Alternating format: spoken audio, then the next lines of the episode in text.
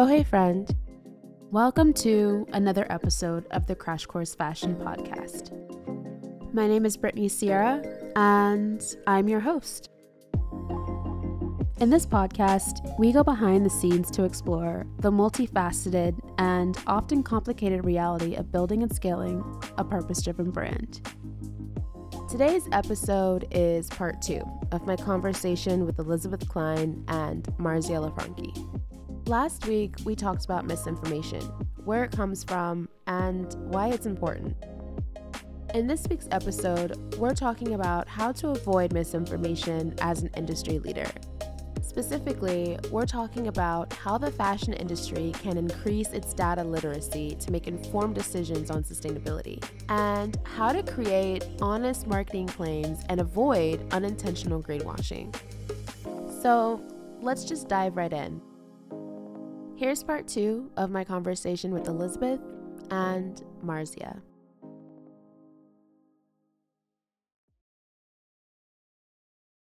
I have been thinking a lot about greenwashing and how it stems from misinformation. Earlier in the conversation, you were saying that greenwashing is a culprit of misinformation.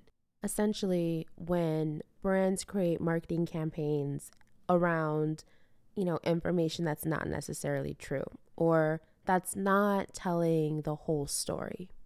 People get so annoyed and so frustrated with greenwashing, rightfully so, because there are brands who are very, very much intentional with their greenwashing and intentionally are not telling the whole story and intentionally are leaving things out so that they appear to be more sustainable, more green, more sustainably focused, whatever. But there are those who aren't doing that and they truly are just creating campaigns, marketing, whatever, around the facts that's out there. And considering the fact that, as we just discussed, there are credible organizations and institutions that are using questionable data and spreading and sharing incorrect facts. Can we really hold brands accountable for greenwashing when there is so much bad information out there? So I, I see like there's there's different type of brands that can uh, can be called out for greenwashing. Some of them are small, some of them are medium sized, some of them are large. And I think in the small to medium sized brands, there's like a lower capacity to address these issues. Still, like there is a responsibility for, for, for big brands with big marketing teams and with big budgets. There's no justification of not really doing their due diligence of what they put out there and making sure that it's backed up with uh, fact-based and science-based information. I I feel like we in this report tried to move away from the blame game because what we're saying is that misinformation is systemic, it's society wide, it's being driven by this massive historic transformation towards the digitalization of information and social media controls how we receive information in combination with the um, complete destruction of the model of legacy journalism. So, journalism, real journalism, is struggling too.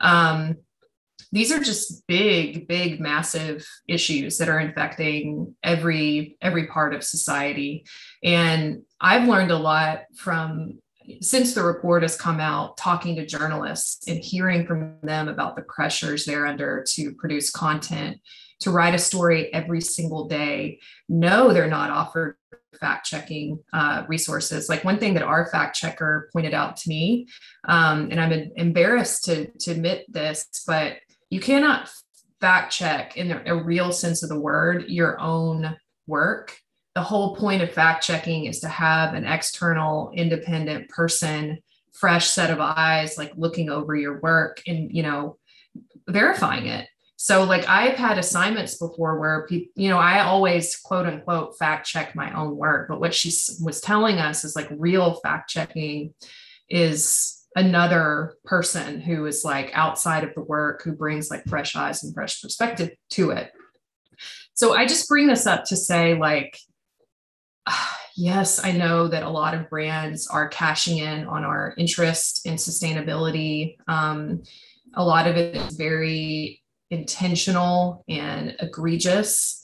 Um, but mm, the misinformation issue is like much, much bigger than like just brands um, in, in green green marketing. I, I agree on the blame uh, uh, game. Everybody, like you said, Elizabeth, before that, when the report came out, is like, okay, so who's who's to blame for misinformation? And they always Whose want to find, some, yeah, yeah, always like there always needs to be one. But what I what I love, uh, Brittany, Brittany, about your um, podcast was that um, I think it was Julia Gull from Marie Claire that was talking about press releases and how like journalists get press releases and then they just copy paste put it out sometimes mm-hmm. without even like asking the brands are you are you really saving water for these pair of jeans? What are you doing?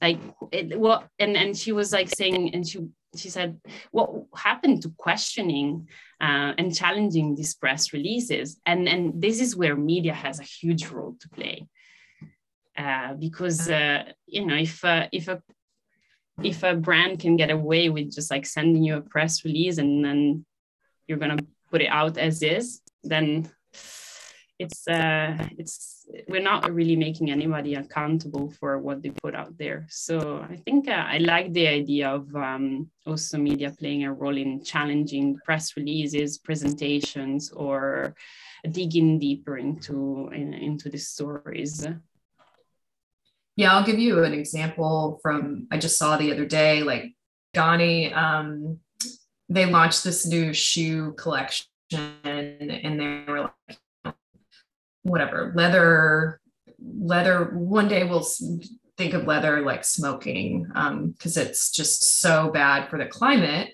Um, because leather's um, in a in a life cycle assessment, it has to accept the entire carbon footprint of beef production, um, which I have an issue with. Um, but really, the problem with this that story, as I saw it reported, was that they did not offer the carbon footprint for the material that they had switched to. So you're just supposed to have faith that this, you know, other material that they're using has a lower carbon footprint. It's built on the assumption that leather is unsustainable, inherently, innately unsustainable, unredeemably unsustainable, which is are very similar to the narratives that we hear about the cotton industry as well. Mm-hmm. What advice would you give to journalists who are covering sustainability and the sustainability focused claims from brands that that don't want to fall into the misinformation trap?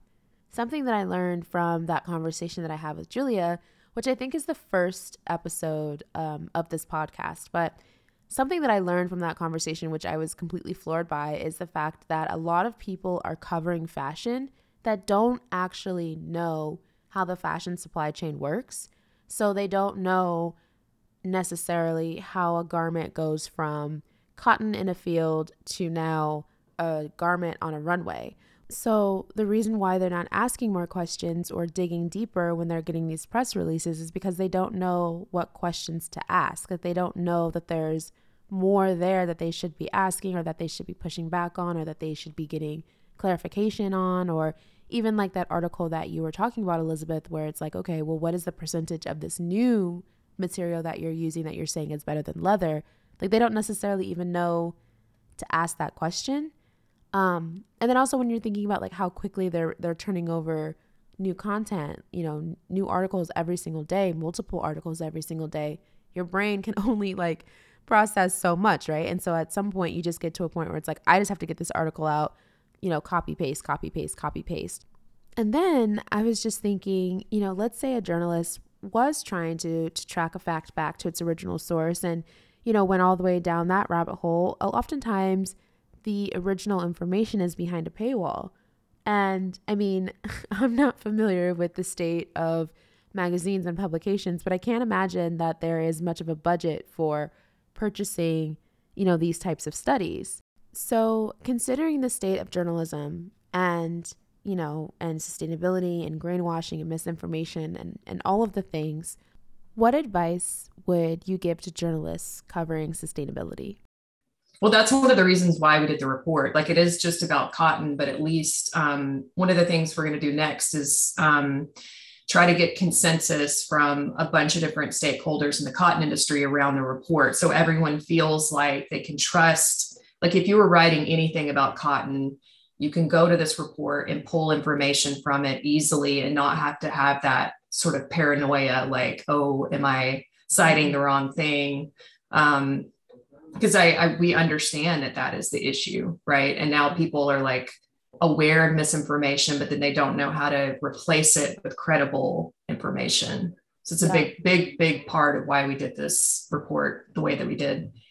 And then we um, hope that people take the same approach and, and use it to write about other other materials, other parts of the supply chain. And then in terms of data behind paywalls, it's a huge issue and it's one of our calls to action in the paper. We want the industry to come together to buy this data and put it in the public domain. It's it's a huge problem. Um, uh, but uh, luckily, it's something that I think can be overcome. And then in terms of like journalists writing from press releases, like it just makes a more interesting story to go back to a brand if they're making a claim like I made a sustainable bra out of sugarcane. Like, okay, what makes it what makes it sustainable? Did you do a life cycle assessment? What kind of environmental study did you do to determine that this sugarcane bra is more more sustainable or has less of an environmental impact than um, a regular traditionally produced bra. I use that example because Walmart put one out recently and I was like, nope, you need I need some I need some data. Where is your data that this is somehow more green than a regular bra? But I would also say like maybe it's also something simple. If you don't have the technical expertise, just find an expert that does. I mean, is it that hard to find an expert that can support you in this reporting. And what I would say additionally is that some scientists and authors of uh, scientific papers, uh, they may have their um, scientific article behind a paywall, behind a um, journal. But if you contact them directly on uh, ResearchGate or uh, like I they're so collaborative. They want everybody to read their research. They just have a journal they publish it, so they can pub they can give you access to maybe partial um like stories that they you can um sorry um like a part of their report so i think also like cont if you're really interested in, in this data behind the paywall then then then contact this source and maybe they'll share it not all of them are super like collaborative, but some are. So yeah. Yeah. One of the big calls to action from this paper that you have for brands and for the fashion industry as a whole is to work on um, increasing their data literacy or our data literacy. So, how do we get to the truth and find accurate data? And how do we filter out the misleading versus the credible claims? Well, we do. We have a um, a fact checking exercise in the paper. Um, we have people go through a, um, if I remember correctly, it's a, it was a piece of branded content that was on the Vox website that uses the 20,000 liters water claim. So we were like, okay, you're a reader, you come across this claim on the internet, like how would you ever verify if it's true? Um, and in the exercise, um, it's very simple. We say try to find the primary source. Um, and a primary source is, you know, like uh, with data, that would be the original study, ideally scientific and peer reviewed, that produced this data.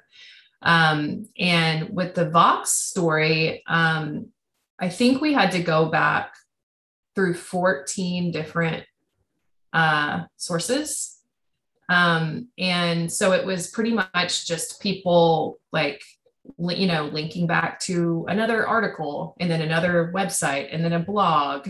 Um, and then we finally got to what claimed to be the primary source. And we were really excited because, like we were saying earlier in the episode, we the we couldn't find the primary source for the statistic like we couldn't figure out where it was coming from so we were like oh my god like maybe we finally found it um, but we looked in the report and that was being claimed as the primary source and it the data was not in there so um, that means you shouldn't use that claim like it should not have been in the Vox story it shouldn't have been in any of the other blogs or newspaper stories that um, that uh, we're linking to it.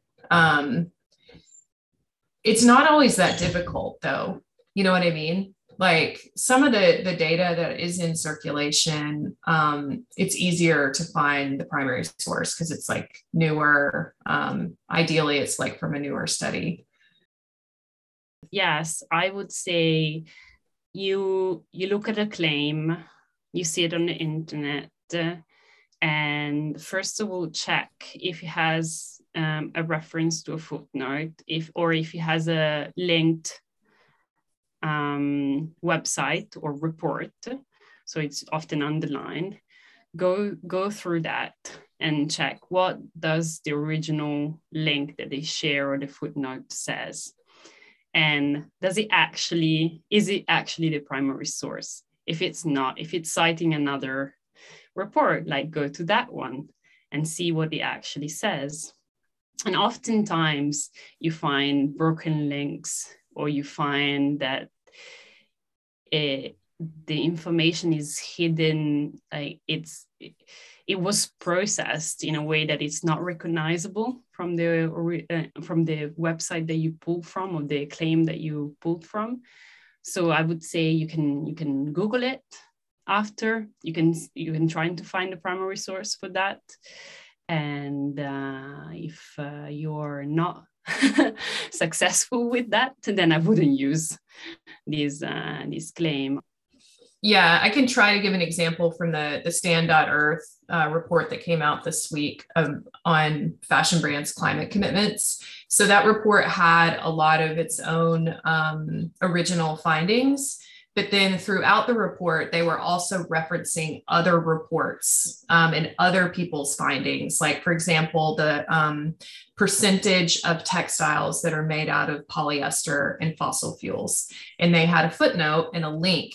So I was actually looking through that report, finding things to share on social media. And I stopped and was like, I'm going to go look back at the original report and make sure they're not transposing, um, introducing inaccuracies, and just go back to the primary source and lift from the original, just to make sure I'm not making any mistakes. That's like a very simple thing that um, literally every anyone can do, and it actually doesn't take that much time. And also, what I would say, if you're really keen to use that data point and it's the key, the core of your story, um, check what data, what date, what year was it published? Is it actually the most up to date that you can access? Or can you access a most up to date figure or claim? Um, so that's also a suggestion that I would make, making sure that you're not publishing something that is 20 years old, because it's most likely not to be any longer relevant. You know, in having this conversation, I'm wondering if maybe we should focus less on specific numbers and maybe we should think more of context and and use what those numbers are representing instead of using actual numbers. Because the reason why I'm saying that is because sometimes I think that numbers can still be confusing even when you go back and you look at a primary source one place will say one number and another place will say another number. Like I'm, I'm thinking about different um, different reports, right? Like one report will say X, the other report will say Y. And they're supposedly measuring the same thing. They're supposedly representing the same thing, but those numbers are different. So then if you are trying to create a marketing campaign or trying to decide what you're going to do as far as your sustainability initiatives or trying to write a report or trying to write an article, which number do you use? You know? And we could probably talk for another hour about this, but we won't. We won't. that people are overly trusting of data because they think that data can't lie. and that if you have a data point, it gives you authority, right? Like I am telling the truth because I have a number to back up what I'm saying. As we've discussed in this conversation, like numbers are actually incredibly easy to transpose, um, to misuse, to misinterpret, to misunderstand. Um, they can be just as misleading, if not more, as text. So we're we're kind of asking people to bring a healthy skepticism to numbers. Um, and if your takeaway is maybe I'll use fewer numbers and more context and more text, I I, I think that that's a a reasonable takeaway. But what we've found, some pushback we've gotten, um, or maybe it's an insight that I've gleaned from since we put out the report, is that there's people are just obsessed with data. They want like a data point that just sums it up, sums everything up. Um, and and maybe that's part of the problem. Yeah, and I think that goes back to what we were talking about when we were saying that sometimes needing it to be a black or white yes or no answer can get you into some trouble, especially when it comes to misinformation because you can use the same fact, the same statistic, the same numbers to prove something to be right, quote unquote, and to prove something to be wrong, quote unquote. So it's really more so about context than it is about the actual number. I, I love what you said about like I'm not sure whether to trust these numbers. So if your sense is that you're not sure that this is a reliable source or something that you feel confident to share, don't share it. Share like like these more like um, contextualize arguments. But then what I would say also, normally when you look for really local data, is what you find is most likely to be relevant, useful, meaningful. Um, I remember the, um, some, some um, reporting that the OR Foundation has done over in Ghana on, on, on, on the secondhand clothing I think you know like it's a very like specific locality. It has and and it has a kind of um, you know insight into that specific region. And I think it's um, it's local data often is more reliable over generalized statistics or um, what we what we talk about in the report, global averages, and it's also more meaningful. If you're tackling a problem in a specific geography, that's what you can use to open a conversation on this issue. And the OR Foundation's data is a good example of how quickly um, data can be misused because I've seen people say things like, you know, all all secondhand clothing goes overseas and is thrown into a landfill like immediately. And it's like, well, no, their data is about one country out of hundreds that receive secondhand clothes. Um, so you know people have to just you have to constantly be vigilant because it's really really easy to spread misinformation um, on the internet. And I, I like totally agree with marzia too about this problem of global averages and us being drawn to these big shocking statistics that attempt to sum up our world and our industry. Because if you really think about most of the claims shared about the fashion industry they're all like that. That's what they all have in common. Like fashion is the second most polluting you know cotton is water thirsty cotton uses more pesticides than any other industry. Um, they're um, they're they're generalized and like simplified like much too far too far. You know brittany at the start of this conversation offline you said we generalize that influencers are bad, you know, and like we're generalizing that all cotton farmers are bad because they use 20,000 liters of water per kg of cotton. I mean, really? Like they, these are livelihoods that we are talking about, and how can we put them all in a box? And then how can like who has the the, the, power to oversimplify these narratives? Also like it's it's not often the one that is affected by these narratives. It's the one that is uh, looking to shape a different um, um, way of doing things and maybe with good intent maybe with bad intent but they need to respect what are their the people that they're talking about and the livelihoods that are putting at stake. I remember nishant from oshadi collective he said something during a sff event that has stuck with me ever since essentially what he was saying is that across the supply chain everyone has goals and dreams for the type of life that they want to live.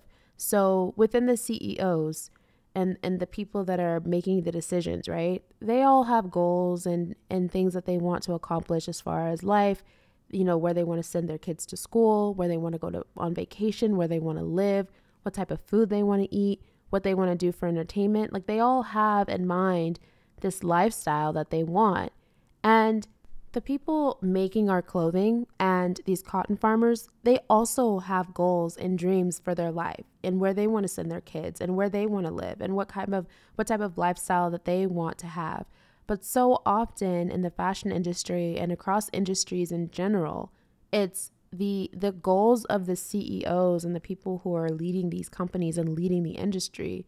They they actually achieve their goals and their dreams and it's it's it's just a commonplace that they're going to have the lifestyle that they want. But when it comes to the people who are making our clothing, cotton farmers, etc., not only is it widely known that they may not achieve the goals that they have for their life, but it's accepted. Like it's it's like a normal thing for them not to have the ability to live the type of lifestyle that they would want. And how messed up is that? You know what I mean? And it's like all of the the decisions that are being made by the industry, like you said, are not necessarily being made by people who it's going to affect. You know what I mean? Like we're making decisions based on stuff that we've just decided is best and whatever for whatever reason we've decided that this is the way that it needs to be not taking into consideration who it's going to affect, how it's going to affect them, and what their input could be because they're right there. Like they know, they're the ones dealing with fill in the blank thing. It would be wise to take into their into account their perspective and their thoughts because it's affecting them, but also they know whatever it is best, better than we do. You know what I mean? But so often, you know, the decisions are made without them and I think that I think that for me, after having this conversation, I think that that's really where misinformation hits home for me. You know, before it was just, well, why would we want to spread information that's not true? Like, why would we want to do that? Doesn't that discredit us? But I think in thinking about it, you know, like more in depth and really understanding the role that misinformation plays, I think for me, it's that right there where it's like we're we're spreading things, we're saying things that we think doesn't necessarily have a consequence, but it's affecting someone and it's affecting their livelihood and their ability to provide for their family potentially. But that's also like I think a really important consideration that we need to take into account when we use this global generic statement, bad or good, and uh, global averages, etc. Mm, for sure. Do you think that legislation is going to be the solution that everyone is sort of hoping that it will be in terms of greenwashing and misinformation and even like the oversimplification of information and and whatnot like do you think that it's going to be that solution that just changes everything? As the green guides get updated um, you know that will be a process negotiated between the industry and citizens. So we don't know what the outcome could be you know? We we we can imagine that for those of us who are very concerned with greenwashing and pretty much don't want brands to be able to make i personally don't think that brands should be able to call any kind of product green because you have to look at their entire business model their you know their full like carbon footprint, like their water stewardship approach, like how what they're paying their supply chain workers. Like it's just, I think the idea of a green product is mis- inherently misleading. Is that going to be what comes out in the updated green guides? Probably not. You know, like that's the thing. One of the things about policy where it can be limited is like it's supposed to be a more democratic process, which means it's not just super progressive environmental activists who are going to be shaping this. Like there are going to be a lot of different people at the table negotiating what this is going to look like. Um, um, I'm hopeful that it's going to be pretty stringent because the United States is so behind compared to. Um, I think Marzia, you you know more about the UK's update on greenwashing. Like we're really behind in this space so it's needed um, but i absolutely agree it's not it's not going to be a cure-all like it's not going to be like that green guides are updated and now green greenwashing is over yeah normally oh. sorry brittany go Oh, I was just agreeing and um, basically just saying that, yeah, I, I don't think that legislation alone is going to be the thing that is going to solve all of our problems and be the miracle. In the episode before this one, I was chatting with Gordon Renouf from Good on You, and I asked him the same question of if he thought that legislation is going to be the thing, like the miracle that's going to rid the world from greenwashing and make brands transparent and blah blah blah. And he pointed out the importance of the citizen in all of this and and why the citizen is is so important to the conversation. And basically, you know, said what you're saying, Elizabeth, where it's like it's not just sustainable fashion advocates and enthusiasts that are going to be at the table when these decisions are being made. They also are going to have other entities, other people that are at the table that have different agendas than we do. I mean, I'll say I'll, I, what I learned from organizing with SB 62 is a lot of this will come down to how the community gets involved in the process. Like, you know, um, it's not predetermined how this is going to go. So if we want it to be really stringent, we're mm-hmm. going to have to like organize to make that happen. In the EU and in the UK, there was an open consultation process. And I think the, the, the new guidance come from that open consultation. And I think yeah, definitely. We all need to organize and, and make sure that we submit for the open consultation process. I don't know how the US works, but uh, in in the EU, we've done two um, two policy submissions for the due diligence legislation that is coming up. So I think we need to really participate and represent a wider um, wider spectrum of voices that doesn't only come from policymakers that have to yeah are not familiar with this industry I think we also have to keep our eye on the prize. Like, even if greenwashing goes away, and it really needs to because it's such a time suck, we spend waste time trying to figure out if brands are lying to us or not. But that won't change the fact or change the reality of whether or not the fashion industry is sustainable if it's like working to reduce the environmental impact it'll be much easier to tell to be able to know um, but it, it's not you know it's not going to like change those underlying systemic reasons that the industry is like growing so quickly using unsustainable resources like coal, mm-hmm. you know, coal powered uh, garment factories and textile factories and uh, heavily reliant on fossil fuels. All of those issues are not going to be addressed by changing our advertising laws. Mm-hmm. That's a really good point. Like a really, really, really good point. And I also wonder I think that, you know, like even if we have legislation, right, and we have things in place that are supposed to keep brands from being able to say and do pretty much whatever it is that they want to do, right? Um, there needs to be some sort of enforcement, you know, and and consequences. I mean, right now there are things in place that are supposed to keep brands from being able to brainwash and do some of the things that they're doing, and yet they're still getting away with it. And Marzia, I was thinking about the webinar that Transformers Foundation held that was talking about greenwashing and legislation. In the webinar, um, Adidas was brought up, and one of the campaigns that they had that was found to be greenwashing, like it was, okay, official, this is greenwashing.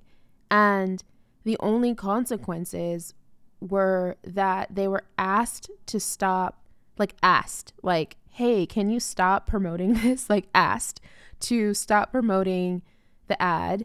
Um, and i think it was put up on a website that hey guess what?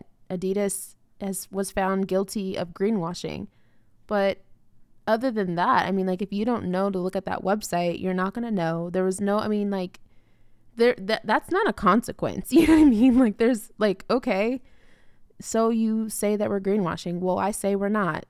Okay, now what? Moving on to the next ad. You know what I mean? Like so I think that that's a, an important piece. There's trends in this sustainability space. So now the trend is legislation.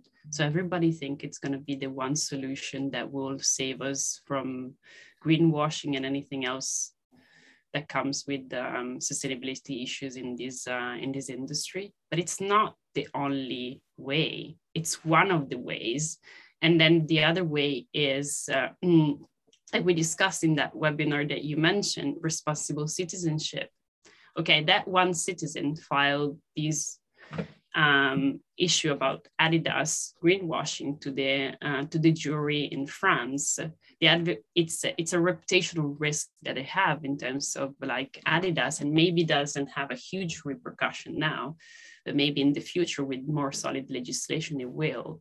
So I think it's, we don't realize that it's like one step at a time and every function of this society at the same like pushing to advance this it's not only legislation it's citizens it's like society at large is um is uh is you media um yeah mm-hmm, mm-hmm. well let's use adidas as an example because this is a question that I get asked often, and I think a lot of brands are like they struggle with, and that is how much information to share in order to be transparent, in order to not be called out for greenwashing, but then understanding that the average consumer, the average citizen isn't necessarily going to know and understand all the things, right? They're they're not going to get it. So like thinking about this Adidas ad, for example, I think that if I can remember correctly, I believe that it was found that they were guilty of greenwashing because in the ad it said like 50% recycled uh, plastic, right?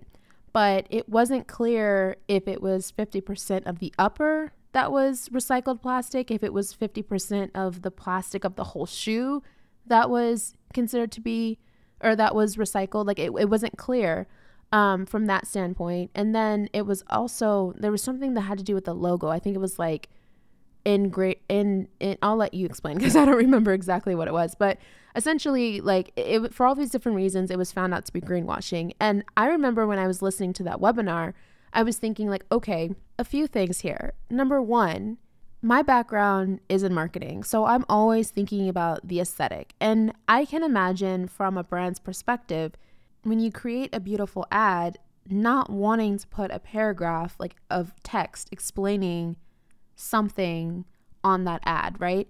So my question is this, if they have the information about what percentage of the shoe is made of that 50% recycled plastic on their website, but they don't have it on the actual ad, is that considered to be greenwashing? Because in theory, a customer can look at that ad and not know or not go to the website to see more, to learn more, or whatever.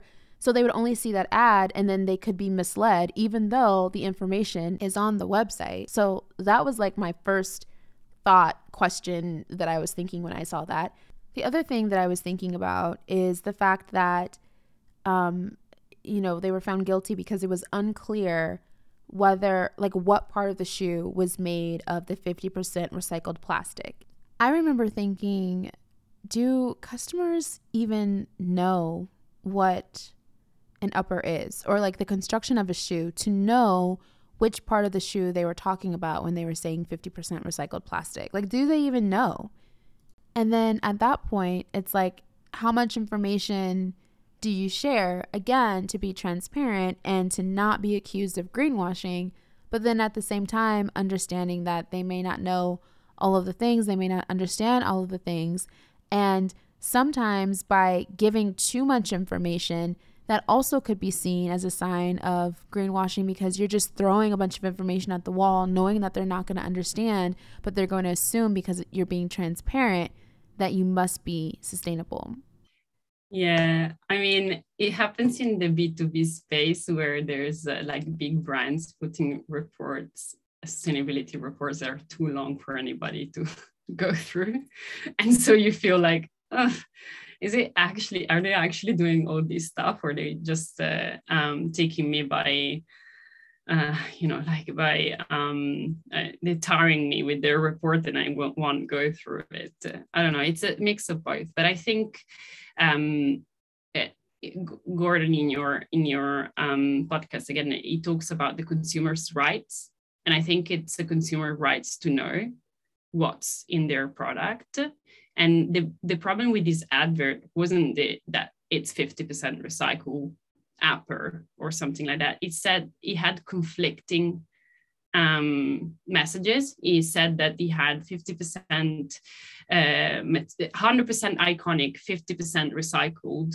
And then um, and, um, in an appendix, it put that he, um, it comes to like, it's um, or, uh, at least 50% recycled uh, in the upper, but every plastic you utilize for these like um, on, on the foot is recycled. And so it was really confusing. And so that's why came to they came to this conclusion. And on top of it there was a logo that said end plastic waste. We all know that this is recycled maybe in some parts but it won't be recyclable probably because of the system that we rely on uh, in, in in at this time. And so like this is highly misleading. Yeah, and yeah. the consumer has the right to know that we haven't fixed the system and, and, and we haven't fixed the fashion system. And maybe some people some consumers won't understand it but some will. But it's like saying i don't need a privacy statement uh, like uh, that i agree or disagree with because i don't understand it and you know like you have the right to know what's in your product and you have to the right not to be misled i think um, so even if um, if we continue to dumb down the consumer and think that they're they won't understand, then they will they will understand less and less. Mm, yeah. And and so I think um, yeah I don't I I don't think that argument stands. um, but yeah, I don't know what you think, Brittany. Actually, I would be interested to hear mm. your opinion on that. Yeah, I, I mean, I think Gordon, I think Gordon um, I liked what he said about the different layers. You know what I mean? And I, I also agree with what you're saying about like if we keep saying, oh, the consumer isn't going to understand, the consumer doesn't care, the consumer doesn't know, well, then they will continue to not understand and they will continue to not know, which maybe is to the benefit of some companies and brands that are, you know, greenwashing. But I think that designers and marketers are very creative, right? Like we're very creative people and we're able to convey messages in a way that gets people's attention and shares whatever it is that we're that we're trying to say. And I think that there are creative ways that are aesthetically pleasing that information can be shared. You know, even if it is an ad, it can be something as simple as one sentence, one short sentence that says, you know, see the website for more information. I mean, it can be done, you know? And the idea of like, oh, well, you know, if we if we tell them all these different things, they're not going to necessarily understand. Well, first of all, like you don't know if they're not going to get it or understand. And if they don't, that's your opportunity to teach them and to share and to, you know, and to educate them on that and to show that you are a leader in this space by educating them on something that they may not necessarily understand or know, you know? And I think, yeah, I, th- I think it's like, well, how much information should we share? Well, you should share all the information that is necessary for them to fully understand the context of what it is that you are trying to tell them and sell them and make that accessible like i mean it's a choice to to make these like long you know, sustainability reports that nobody can understand and like graphs and things that like what is actually going on here. Like that's a choice. I mean, just like with your report, the cotton, um, a case study of misinformation. I mean, you chose to make that incredibly accessible through the language that you used, through the um, like the different callouts that you used, through the different graphics and and things like that. Like you chose to make that information accessible when you could have easily made that extremely difficult to understand and to like know what was going on. So I think that the same thing goes with you know brands and and sharing this information. It's like okay, well yeah, maybe they wouldn't know what an upper is, but this is your opportunity to tell them what an upper is and to help them to understand so that when you say that your shoe is made out of 50% recycled plastic, they know what that means. But I guess that leads me to my my final question which is what do we do now? Like where do we go from here? We know that we have a misinformation problem. What what should industry folks do with all of the information that they have learned throughout this conversation? I think we need to work on our data literacy issue, uh, which is, uh, yeah, it's massive in this industry. And uh, we, we um, our, some of our contributors say that fashion heavily relies on creatives. And now that we realize that it's a supply chain that also needs um, technical understanding, we need to expand not only our marketing teams, our design teams, our uh, sales team, but also our sustainability and technical teams. And, uh, and not like think that one sustainability person out of like usually there's uh, there's a ratio of one sustainability but I'm, I'm just speculating here but i've seen it uh, in uh, in the brands that i work for it's like one sustainability person and a hundred marketing people sustainability very complex. How can you tackle all these subjects with one person? Um, so yeah i'm hoping um, and, and i see a lot of brands doing it. And so i think um, I'm, I'm quite hopeful that we are seeing this issue and and um, yeah build capacity in our team. We really felt strongly that that this issue is so important that we have to create a safe space for calling out misinformation where it doesn't feel like a personal attack, like recognizing that this is a society wide problem and that it's very easy to come across misinformation and share it. Um, because we've seen approaches that are the total opposite, where it's like, you shared this fact and it's wrong. Like, how dare you? And it makes people really, really defensive. Um, so if we approach it more as like, a collective community obligation to use the best data, then that could mean, you know, like if if I share something and someone comes to me and is like, actually, I think that that claim was discredited. Like there are people debating the veracity of that claim. Here's more information, and we can all be open to that process. Um, I, I think that that would be really, really huge. Yeah you'd be really happy to hear that uh, today a brand called me and said, you know, we're going through all our policies, sustainability policies, and we're making sure that every stat that we we have, mm-hmm. it's uh, coming from a primary source. And uh, we know it's like a long work, uh, that we might have to mm-hmm. have to do but it, it's what we're doing and it's one of the leading brands uh, um, in sportswear. And I'm, I'm like wow this is like the best outcome we could ever get. Um, one of the best one of the really good outcomes. And there's others. There's a brand that is fairly small but it has quite big voice in the sustainability space who just released an internal report uh, an anti-greenwashing um, not a report sorry policy for their team, their marketing team to use internally. And that's, I mean, these, even just these two um, outcomes from this report, there's a really, I think, um, a really, really a good starting point. Yeah, that's really cool because that is one of the, I think, the biggest negative impacts we're seeing from misinformation in fashion is it's fueling greenwashing. Like it's really just the root cause. Like brands are, are working with bad information. And i think sometimes it's not even intentional like they really they really think that the claims that they're using are accurate. Yeah for sure. So you've tackled cotton and misinformation. Do you have any plans to um, tackle anything else like maybe polyester or maybe leather? I know that you have said many times in this conversation that you hope that other people take your findings and the way that you approached this report and and use it to tackle other areas of the sustainable fashion conversation. But just curious about if you plan to do any other reports in the future or if you're like look we've done our job. We we contributed. Now it's your turn to contribute.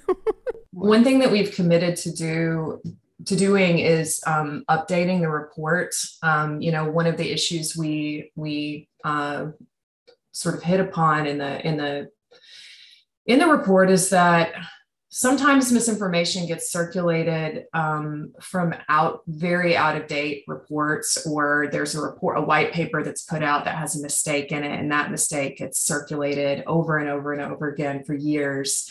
Um, so one thing we really wanted to make sure that we did was you know and it says in the report like if you have um, if you find inaccuracies in the report or you have better data you want to challenge the data in this report like reach out to us.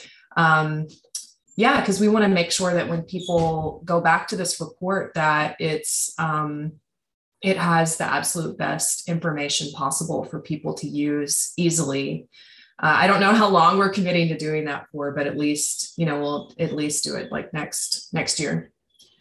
Based on what you said elizabeth also like we are pointing people to the right sources or to some of the right sources so that we hope that it's not the burden is not on us only but it's it's spread and uh, and and everybody takes responsibility and what i would say in like in other subjects we're looking to do deep dive reports but there's also like there's not reports are not the only tool to fight misinformation or to put information out. There's also trainings that we do with brands, there's collaborations, there's like these, like if it's top of mind that this is an issue, misinformation as well as greenwashing, as well as um, everything that comes with it, then we can really strengthen our efforts with different type of activities and one of which is um, with the transformers, what I, I really like is that they put a lot of efforts in education with students. And we've done uh, um, Transformers uh, Ed, we call them, in Pakistan, Mexico, um, Ravensbourne in the UK. We're trying to do really diversify the, the, the also the geography that we that, that we tackle so that everybody has access to more technical expertise and not only in in this specific area but on on on um, in general technical expertise about environmental um, design um, mm, social it's um but it, it's it's really addressing students to not just uh, already out there professionals one thing i want to do and i want to talk Marzia into doing is doing another fact checking and like um, yeah. workshop and showing people how to find primary sources because that's like one of the easiest um, things that we could all get in the habit of doing. It's like a lot of uh, reports and articles